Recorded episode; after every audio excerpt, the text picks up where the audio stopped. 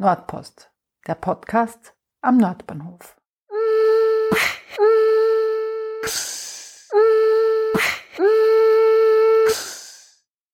Willkommen zur 35. Folge von Nordpost, dem Podcast im Nordbahnviertel.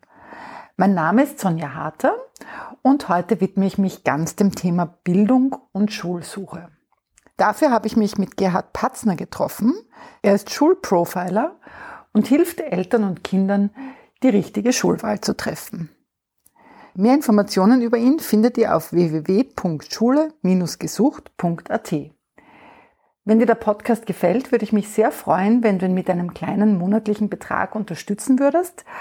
Alle Infos dazu findest du in den Shownotes oder unter www.nordpost.at.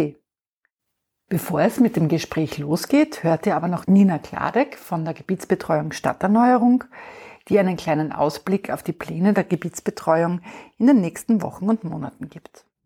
Wir laden auch heuer wieder alle Interessierten ganz herzlich zum Nordbahnvierteltreff ein. Jeden zweiten Mittwoch im Monat ab 19 Uhr tauschen wir uns zu unterschiedlichen Themen im Stadtteil aus, in der Nordbahnstraße 14.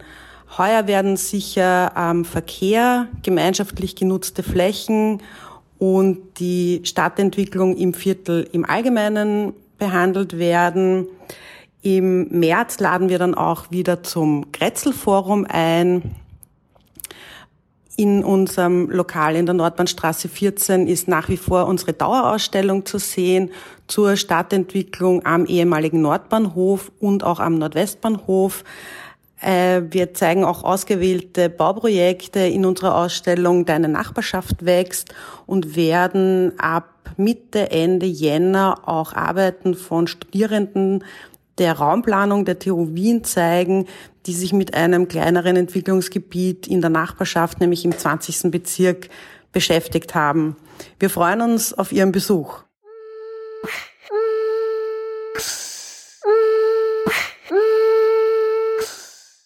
Und jetzt geht's ins Gespräch mit Gerhard Patzner von schule-gesucht.at.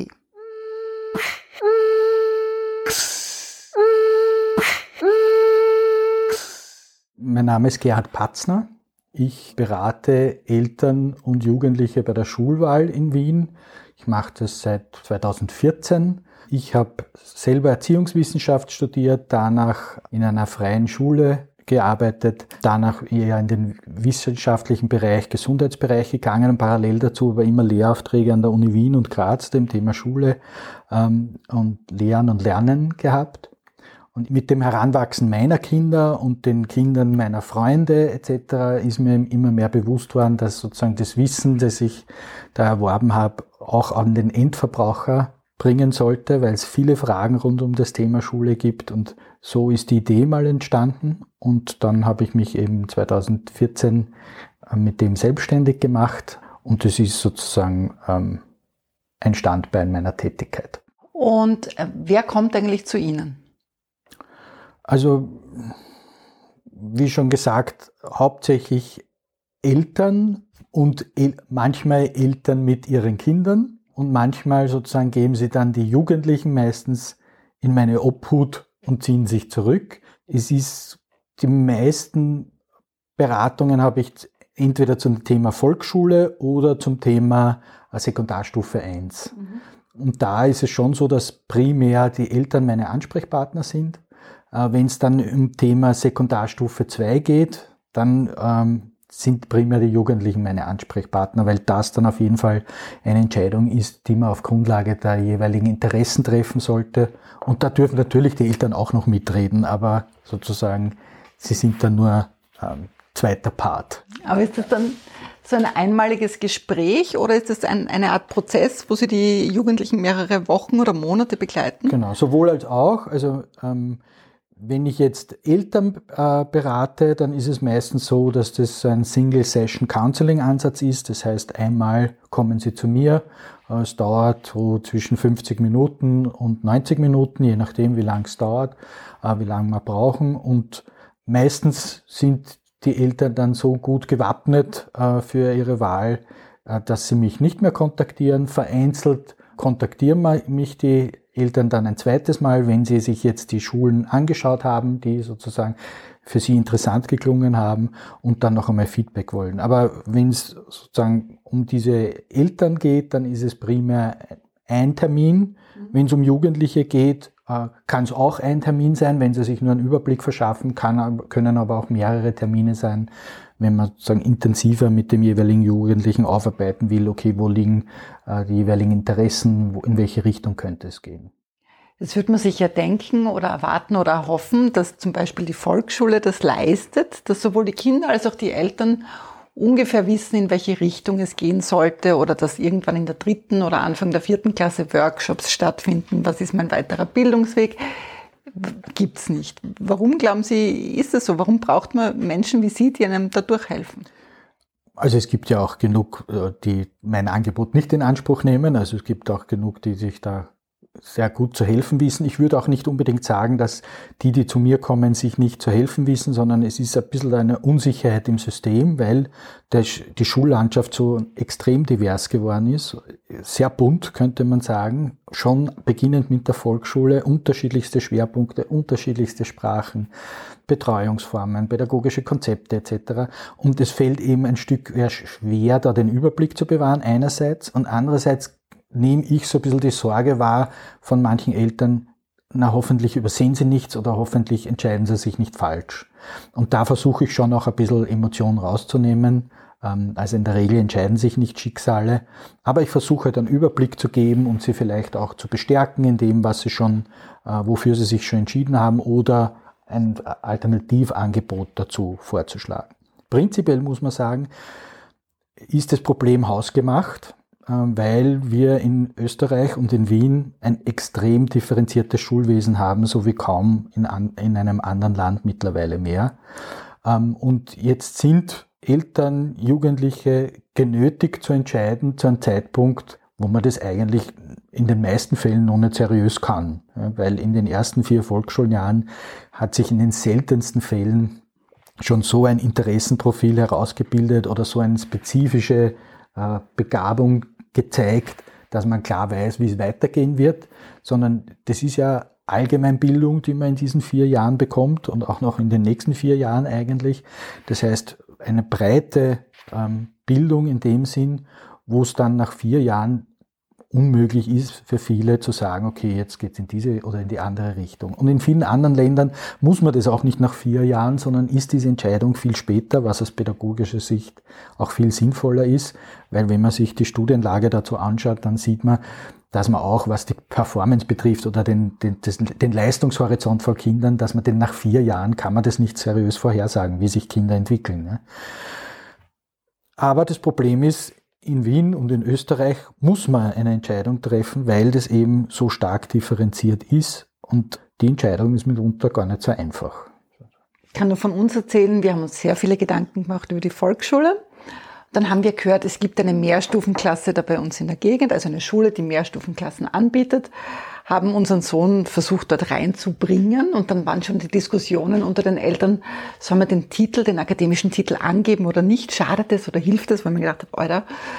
Und er hat sie dann nicht bekommen und war in einer sogenannten Restelklasse, äh, in einer normalen Klasse. Und ich glaube, rückblickend gesehen, das war das Beste, was ihm passieren hat können. Also er hat eine Lehrerin gehabt, die war kurz vor ihrer Pensionierung, hat sehr viel Erfahrung gehabt und war gleichzeitig wahnsinnig begeistert. Und die hat es geschafft, diese riesen Range von Kindern, Kinder, die gerade erst nach Österreich kommen sind, Kinder aus einem sehr bildungsnahen Haushalt, alle durch diese vier Jahre zu bringen, als begeisterte Schüler zu entlassen. Jetzt denke ich mir, das war total ungeplant und das war das Beste, was uns passieren hat können, weil vielleicht die Mehrstufenklasse gar nicht so gut gepasst hätte für ihn. Was raten Sie jetzt Eltern, die überlegen, sich irgendwo Schein zu melden, um die perfekte Volksschule zu kriegen? Also erstens versuche ich in meinen Beratungen immer klar zu machen, die perfekte Schule gibt's nicht und ich würde auch Eltern davon abraten, das Perfekte zu suchen. Es gibt immer irgendwas, äh, was man gern noch hätte, was noch anders wäre, äh, sondern man sollte aus meiner Sicht bei dieser ähm, Wahl Prioritäten setzen. Was ist aus unserer Sicht das Wichtigste? Äh, was wäre noch nice to have und über den Rest kann man sozusagen, ähm, sollte man gar nicht erst lange hinschauen, sondern mal schauen, dass man seine Prioritäten abdeckt. Und dann gibt's meistens schon mehrere Schulen, äh, die da in Frage kommen. Und ich glaube, das Wichtigste ist, dass man sich denkt, okay, ich versuche eine gute Schule für mein Kind zu finden, aber es muss nicht die perfekte sein. Insofern, ähm, die meisten, die zu mir in die Beratung kommen, finden da das Auslangen auch mit Schulen, die jetzt in Wohnortnähe etc. sind. Ähm, und das Thema Ummelden tritt manchmal auf, weil man das hört, das gibt's etc. Ich halte es aber in den seltensten Fällen für notwendig. Wenn aber Eltern jetzt unbedingt glauben, sie wären nur in der einzigen, der einzigen Schule glücklich und dafür nehmen sie das in Kauf oder machen sie das, rede ich es ihnen auch nicht aus. Aber es ist nicht, ich glaube, das Angebot in Wien ist schon so gut, dass man äh, überall, wo man wohnt, auch gute Schulen findet. Aber wie gesagt, ich würde allen empfehlen, suchen Sie kein, nicht das Perfekte, weil das findet man in der Regel nicht. Jetzt haben Sie mehrmals gesagt, gute Schule. Genau. Was macht eine gute Schule aus und wie erkennt man die von außen? Naja, von außen erkennt man es gar nicht, sondern man muss reingehen und man muss sich's anschauen. Ja, deshalb, wenn ich äh, berate, schlage ich dann meistens auch drei, vier Schulen vor. Ähm, und dann geht schon darum, sich die Schulen anzuschauen, ein Gefühl für die Schulen zu bekommen, äh, wenn es um Volksschulen geht, mit den Lehrerinnen ins Gespräch kommen, weil die da sehr viel Einfluss haben und dann äh, sozusagen ein Resümee zu ziehen und sich zu entscheiden. Also von außen geht's gar nicht, man muss rein.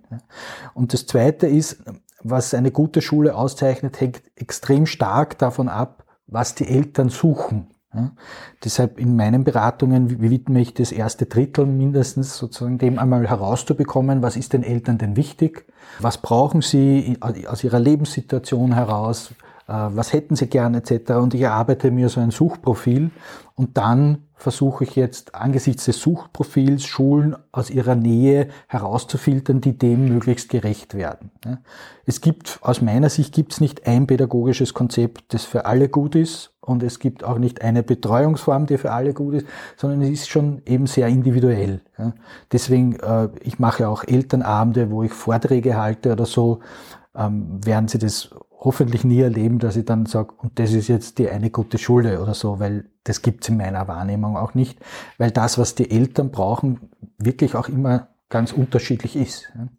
Aber wenn man jetzt bestimmte äh, Themen herausgreift, Sie haben zum Beispiel das gestern genannt, Mehrstufenklassen als ein Kriterium, da kann man dann schon unterscheiden, machen die das gut oder machen die das weniger gut. Und da gibt's Kriterien, die kann man mehr oder weniger sehen und andere, die muss man erfragen, muss mit denen in Kontakt kommen und schauen, passt es zu dem, was wir wollen. Ja, weil Mehrstufenklasse ist auch nicht gleich Mehrstufenklasse.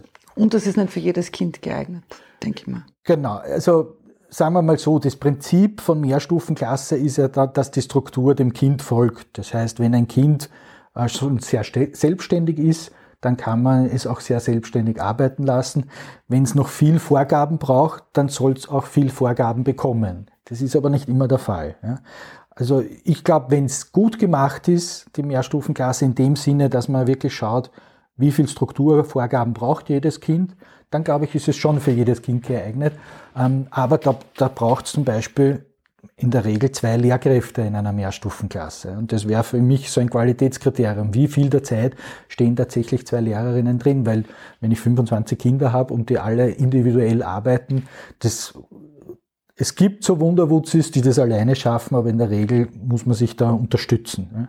Und wir haben ja jetzt, sind ja jetzt gerade auch wieder in so einer Phase, wo an den Mehrstufenklassen sozusagen der Sparstift wieder angesetzt wird. Das heißt, man wird sehen, wie lange die noch dann überhaupt zwei Lehrerinnen drinstehen und man sollte zum Beispiel auch nachfragen, wie viele Tage gibt es denn überhaupt eine Doppelbetreuung oder nicht. Eine andere Frage noch, äh, weil unser Sohn ein, ein Herbstkind ist und manche Kinder kommen dann in die Schule mit fünf und werden gleich sechs. Er ist in dem Fall mit sechs in die Schule gekommen, ist dann sieben worden. Das war die beste Entscheidung für uns jemals. Was raten Sie Eltern, die Herbstkinder haben, wo man sich quasi aussuchen kann, wann sie in die Schule kommen? Also ich rate Ihnen da erstens mal ins Gespräch mit den Kindergartenpädagoginnen zu kommen. Was empfehlen die? Ja, wenn die sagen, okay, das Kind ist schon sowas von bildungsreich, wir können den Bildungshunger gar nicht mehr stillen in unserer Institution, dann denke ich mir, macht schon Sinn, sich um eine vorzeitige Einschulung zu bemühen. Ja, wenn das nicht der Fall ist oder die sagen, na, der ist noch ganz gut bei uns aufgehoben und das passt ganz gut, sehe ich nicht unbedingt ein Muss, dass man die Kinder möglichst früh einschult. Die Erfahrung ist schon, wenn die Kinder ein bisschen älter sind, tun sie sich leichter, insbesondere dann in den höheren Klassenstufen. Ähm, also prinzipiell empfehle ich eine vorzeitige Einschulung nicht. Aber in so Fällen, wo es angezeigt ist, jetzt zum Beispiel aus dem Kindergarten heraus, spricht auch nichts dagegen. Es ist manchmal so, dass aus einer Kindergruppe alle in die Schule wechseln und ein Kind wird überbleiben sozusagen. Und dann kann ich schon das nachvollziehen, warum als Eltern sich denken, na dann machen wir es auch gleich. Ja.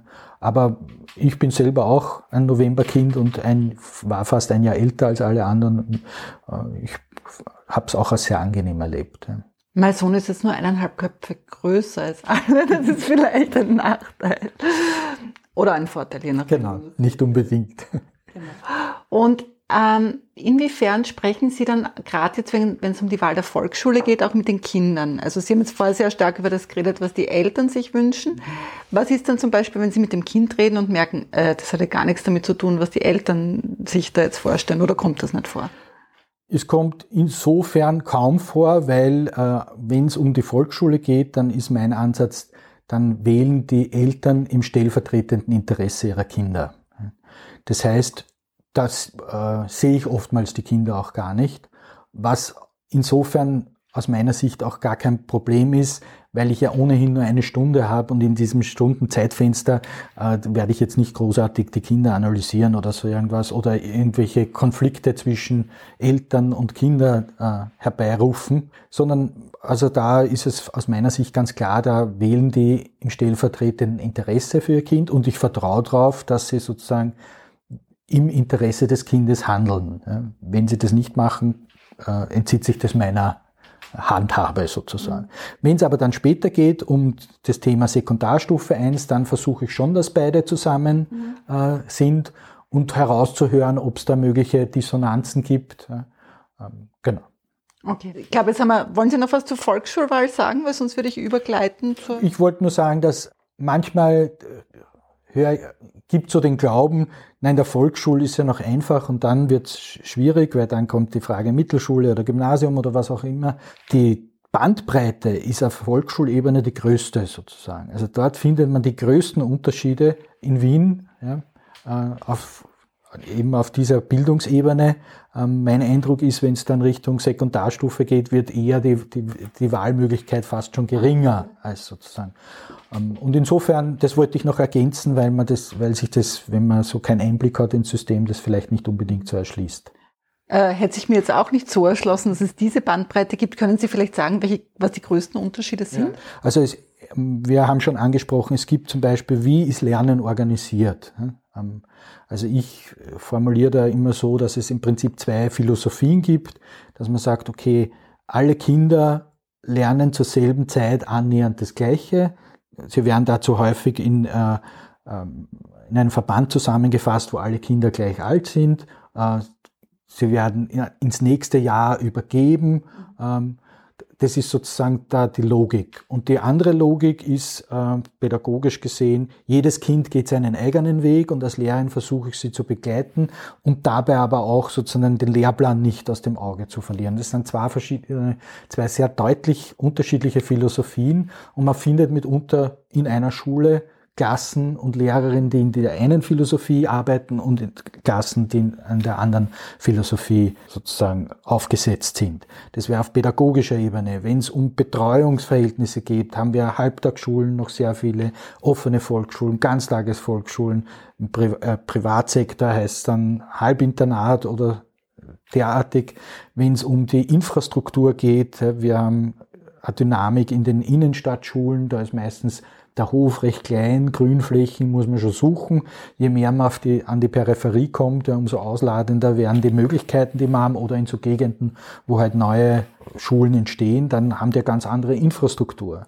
Von den Schwerpunkten her, es gibt jetzt mittlerweile Schulen, da kann wird Englisch als Arbeitssprache eingesetzt, Italienisch als Arbeitssprache, Spanisch als Arbeitssprache, ähm, Ungarisch mittlerweile. Also es gibt wirklich da eine ganz eine große Bandbreite Bewegungsklassen, Sportklassen und so weiter und so fort. Also man wird gar nicht fertig mit dem, Und insofern ist es einfach wichtig, dass man, dass ich mal mit den Eltern zuerst heraus habe, was ist ihnen denn jetzt wichtig? Was hätten sie gern? Mhm. Und dann schaut, schaut man, wo man das kriegt. Mhm.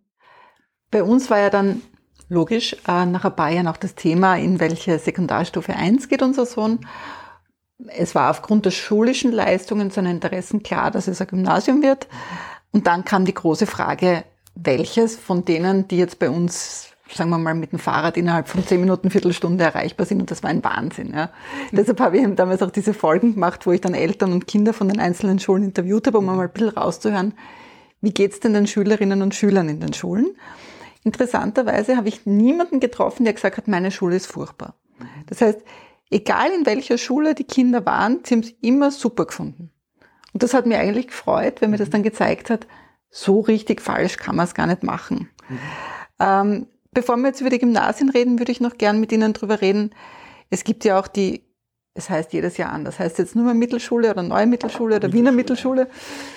Äh, es gibt ja mal grundsätzlich diese, diese Entscheidung. Ist es ein Gymnasium oder ist es eine, eine Mittelschule? Ähm, und landläufig heißt, wenn es kein Dreier hast, kannst du ins Gymnasium gehen. Welche Erfahrungen haben Sie und was würden Sie da raten? Also ich habe schon vorher angesprochen, dass es in Österreich und damit auch in Wien ein extrem differenziertes Schulwesen gibt, was aus pädagogischer Sicht nicht gut ist, eben weil wir werken, wenn man sich Bildungsverläufe anschaut, dann ist die Frage, entscheidet man sich für eine Sekundarstufe, ähm, also für eine AHS oder für eine Mittelschule, höchst relevant ist für das, wie die, die weitere Bildung verläuft. Also ich, Wien drei Viertel der Kinder, die sozusagen eine Sekundarstufe 1 äh, besucht haben, ähm, maturieren und besuchen dann eine Universität. Ein Viertel kommt über andere Wege. Das heißt, diese Entscheidung ist schon recht bedeutsam für die Zukunft. Ja. Gleichzeitig wird sie aber äh, vor dem Hintergrund völlig unzureichender Kriterien getroffen. Letztendlich entscheidet in aller Regel der Bildungshintergrund der Eltern, äh, in welche Richtung die Reise geht. Ja. Und das ist natürlich nicht im Sinne des Erfinders oder vielleicht sogar im Sinne des Erfinders, aber auch pädagogisch ist nicht gescheit. Ne?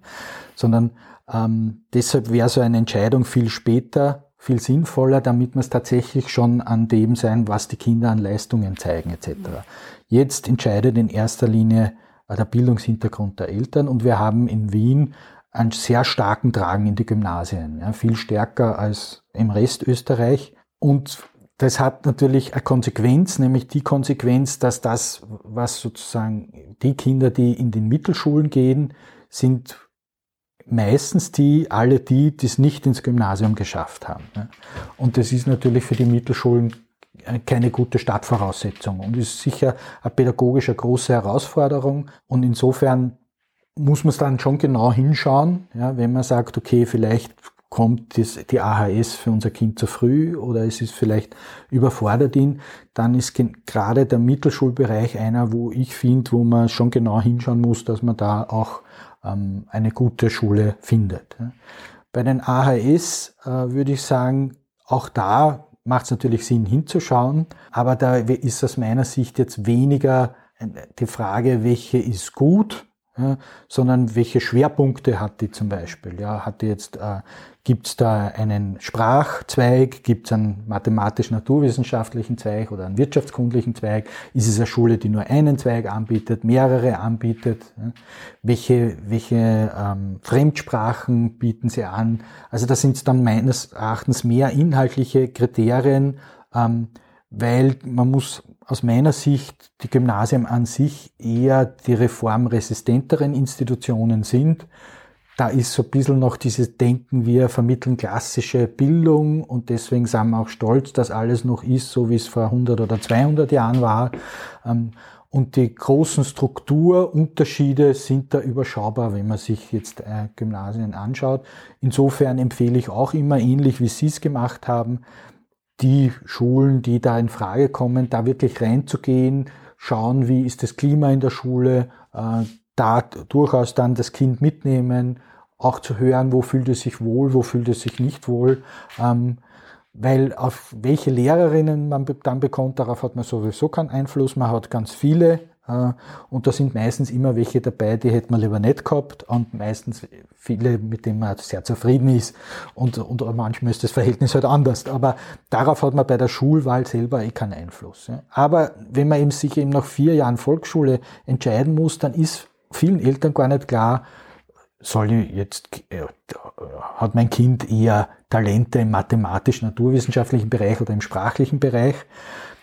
Ist auch sehr schwierig, weil es ja um Allgemeinbildung geht in der Volksschule, aber wenn das noch nicht klar ist, dann empfehle ich schon in der Regel eine Schule zu wählen, wo man sich die Entscheidung noch offen halten kann, weil für die, in den meisten Gymnasien ist dann erst in der dritten Klasse Gymnasium muss man sich für einen der Zweige an, äh, entscheiden, den sie anbieten. Und man hat dann zwei zusätzliche Jahre, wo man sozusagen noch überlegen kann, in welche Richtung soll es gehen.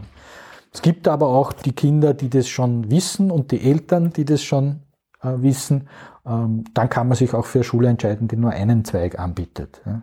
Ähm, ähm, genau, aber das ist sozusagen, würde ich mal sagen, jetzt bin ich mir nicht ganz sicher, ob ich Ihre Frage beantwortet habe, aber. Durchaus. Eine Frage ist noch, man hört immer wieder, dass Eltern versuchen, mit Biegen und Brechen das Kind in die AHS zu bringen und Nachhilfe in der dritten und vierten Klasse Volksschule zu geben, damit es diesen einen bösen Dreier nicht gibt.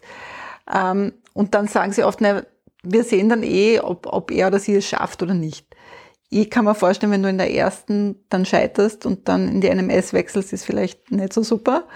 Was, was würden Sie Eltern raten, wo es nicht ganz sicher ist? Auf jeden Fall die AHS probieren oder mal NMS probieren und wechseln kann man dann in die AHS immer noch. Also erstens mal Scheitern ist nie angenehm, aber ist es immer die Frage, wie, wie das begleitet wird und wie es sozusagen auch aufgearbeitet wird und was man daraus macht. Ich erlebe es eher so, dass Eltern, die zu mir in die Beratung kommen, mit so einer Unsicherheit schon kommen und das dann auch verbalisieren. Ja, und dann versuche ich herauszubekommen, okay, wo, worin besteht die Unsicherheit? Und wenn es wirklich in die Richtung geht, dass sie schon sagen, also die letzten zwei Jahre waren der Horror. Wir haben nur Nachhilfe genommen und nur, sind nur bei den Hausübungen gesessen und es war total mühsam, aber wir haben es jetzt auf ein Zweier geschafft. Dann schlage ich schon auch Alternativen vor, wo ich mir denke, vielleicht kommt die AHS jetzt zu früh für die Kinder. Schauen Sie sich die Wiener Mittelschule an, die äh, ist total interessant, hat auch viel Förderung, viel Differenzierung ähm, etc. und versuche sozusagen was parallel hinzustellen neben der AHS. Weil für viele sozusagen der Drang in die AHS auch deshalb besteht, weil sie äh, glauben, es gibt sonst nichts. Ja. Dann sonst, alles andere ist nur Restschule und da will ich mein Kind nicht hingeben. Und wenn man aber Alternativen hat, ja, dann kann man ein bisschen besser die Entscheidung auch treffen. Das Problem ist halt schon, dass Noten so gut wie gar nichts aussagen über das, wie Kinder, welche äh, Möglichkeiten Kinder haben. Und per se von einem Dreier würde ich mich jetzt auch nicht davon abhalten lassen, mich um einen AHS-Platz zu bemühen etc. Also ich würde mich auch nicht an den Noten festmachen. Aber wenn ich sehe Eltern, die zu mir kommen und ich sehe, die haben schon einen zweijährigen Leidensweg hinter sich, dann ist es schon mein Ziel in der Beratung auch zumindest Alternativen aufzuzeigen, wo ich glaube, okay, geben wir, geben wir der Familie und dem Kind Zeit, dass es sich entwickelt und man kann dann immer noch äh, bei, also in ein Oberstufenrealgymnasium wechseln oder es gibt ja auch Oberstufenrealgymnasien, die sowas wie Übergangsklassen anbieten, wo man ein zusätzliches Jahr hat, wo man dann die Grundlagen nochmal nachlernen kann. Also wenn ich das wahrnehme, dass so viel Stress im System ist, ja, im familiären System, dann versuche ich schon was anzubieten, wo ich den Eindruck hätte, okay, da könnte man auch ein bisschen loslassen. Weil der Punkt ist ja nicht nur, dass man die Kinder dann in das AHS bringt, sondern es hört ja nicht auf. Man muss ja dann dort auch permanent äh, unterstützen und mit ihnen machen und so. Und irgendwie ist das Ziel schon, dass das Kind oder der Jugendliche geht in die Schule, aber nicht die ganze Familie. Weil Sie jetzt gesagt haben, Wiener Mittelschule, ich glaube, uns allen in unserer Generation, wo es einfach Hauptschule und AHS gegeben hat, dann gab es die neue Mittelschule inzwischen und jetzt die Wiener Mittelschule. Können Sie ganz kurz erklären, was die Wiener Mittelschule anderes ist? Genau, also die Wiener Mittelschule ist so ähm, eine Besonderheit, die es eben, wie der Name schon sagt, in Wien gibt. Die, der Hintergrund dessen ist, dass im roten Wien die Idee, dass man Kinder nach vier Jahren aufteilt in Gymnasium und in Mittelschule, ähm, dass das nicht unbedingt die Idee ist, die man gern umsetzen wird, ja, auch bildungspolitischer Natur. Um das zu ändern, braucht man aber politische Mehrheiten, die man so nicht bekommt und schon die letzten 30, 40 Jahre nicht bekommt. Und jetzt nimmt man das irgendwie zähneknirschend hin. Äh, und da war jetzt die Idee, okay, dann setzt man einen dritten Schultyp mehr oder weniger jetzt neben Mittelschule und AHS, der irgendwie so einen Übergang bildet oder so eine Brückenfunktion hat. In diese Wiener Mittelschule äh, brauchen nicht wie alle am Gymnasium eine AHS-Reife, sondern Zurzeit ist, glaube ich, so 20 Prozent der Kinder bis 25 Prozent der Kinder werden auch aufgenommen, ohne dass sie jetzt ein gutes Zeugnis haben. In dieser Wiener Mittelschule wird versucht, durch mehr Ressourceneinsatz zu differenzieren, mehr zu individualisieren und damit mehr Kindern und Jugendlichen den Weg Richtung Matura zu ermöglichen. Auch wo es sozusagen den Anschein hatte nach der Volksschule, die sind nicht AHS-reif. Und diese Idee find, ist eine gute aus meiner Sicht, aus pädagogischer Sicht.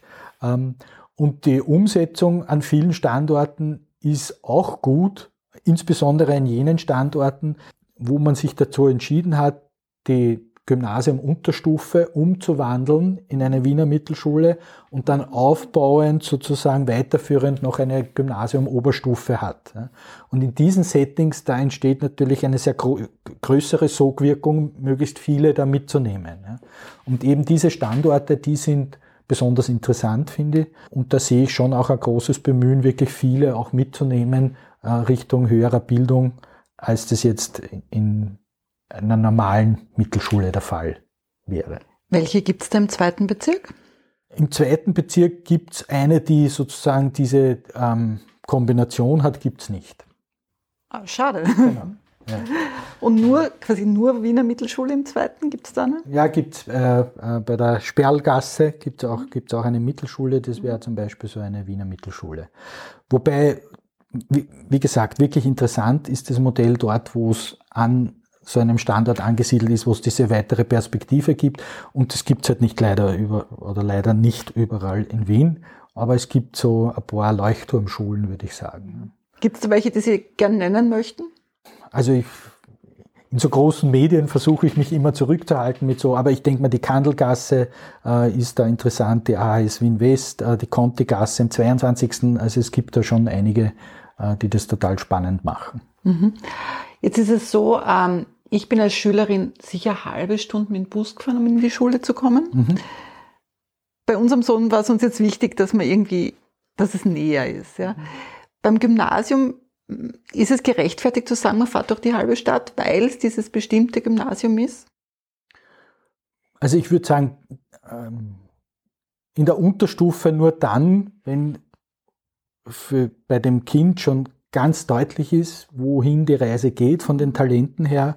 Ähm, dann gibt es schon Schulen, die vielleicht ganz was Spezifisches auch im mathematisch-naturwissenschaftlichen anbieten oder so.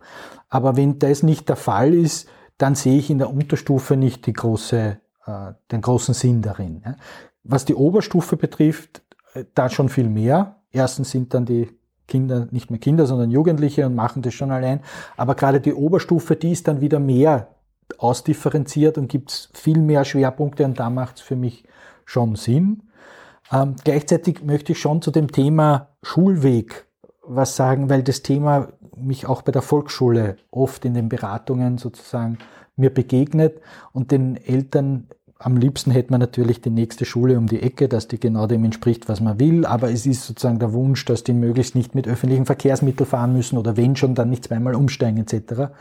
Und da merke ich schon immer, dass äh, da kommt halt der Beschützerinstinkt der Eltern hoch. Dann erzähle ich immer von meinem Sohn, der sozusagen in der ersten Klasse Volksschule noch nicht einmal zu Weihnachten, vor Weihnachten schon zu uns gesagt hat, er will alleine mit dem Bus in die Schule fahren. Und da haben wir auch geschluckt und haben uns gedacht, naja, ist aber ein bisschen früh.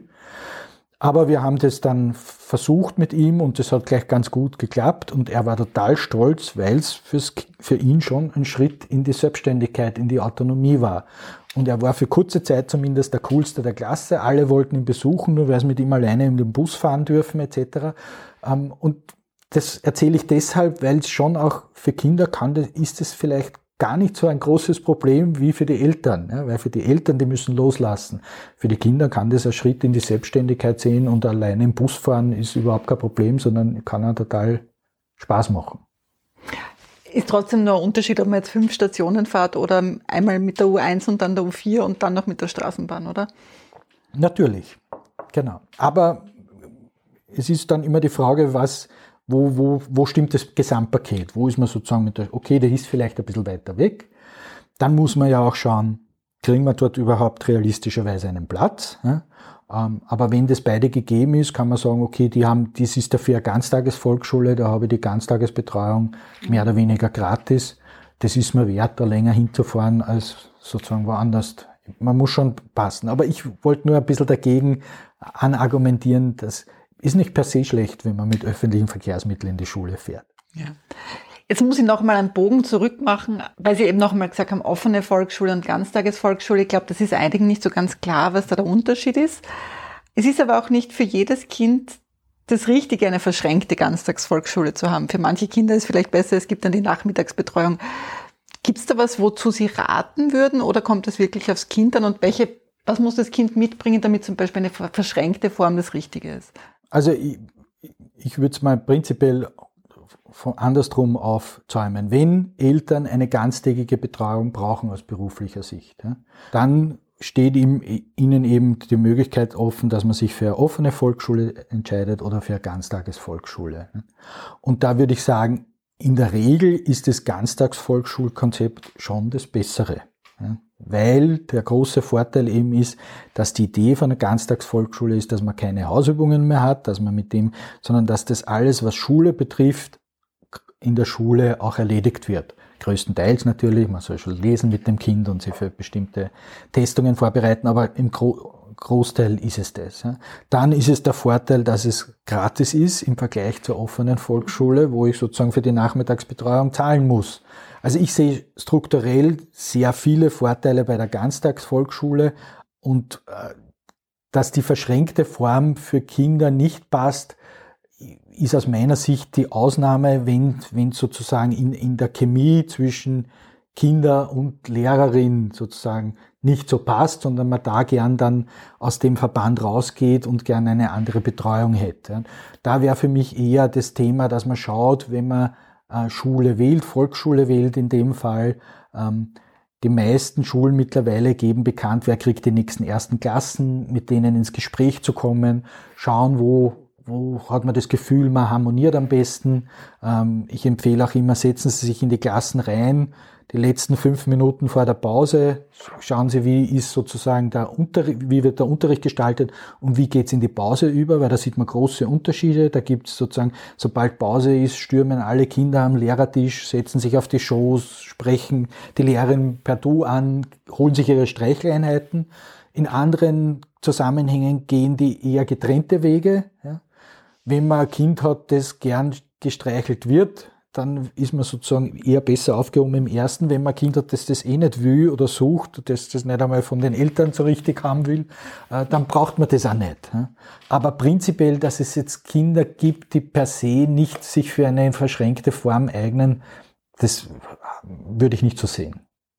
Insofern, äh, ich glaube, wenn man ganztägige Betreuung braucht und die Möglichkeit hat, äh, und die Schulen sind ansonsten gleich, dann würde ich schon versuchen, in eine Ganztagsvolksschule zu kommen. Es gibt halt viel weniger.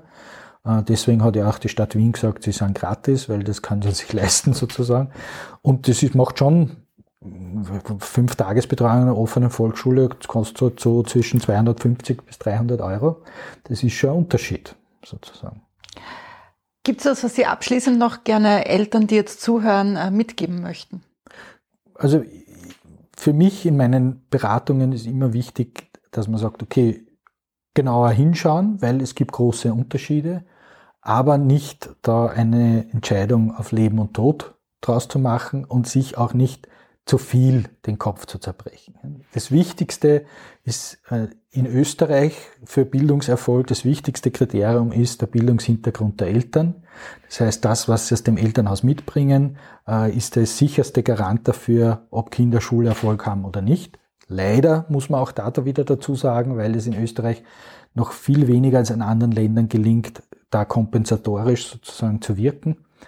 Aber insofern ähm, sozusagen das Wichtigste haben sie schon mitgebracht, nämlich ihren Hintergrund und man versucht jetzt eine gute Schule zu finden, nicht die beste, nicht das perfekte, sondern eine gute Schule und dann wird es auch das Kind einen guten Weg machen. Gut, vielen Dank. Bitte gerne.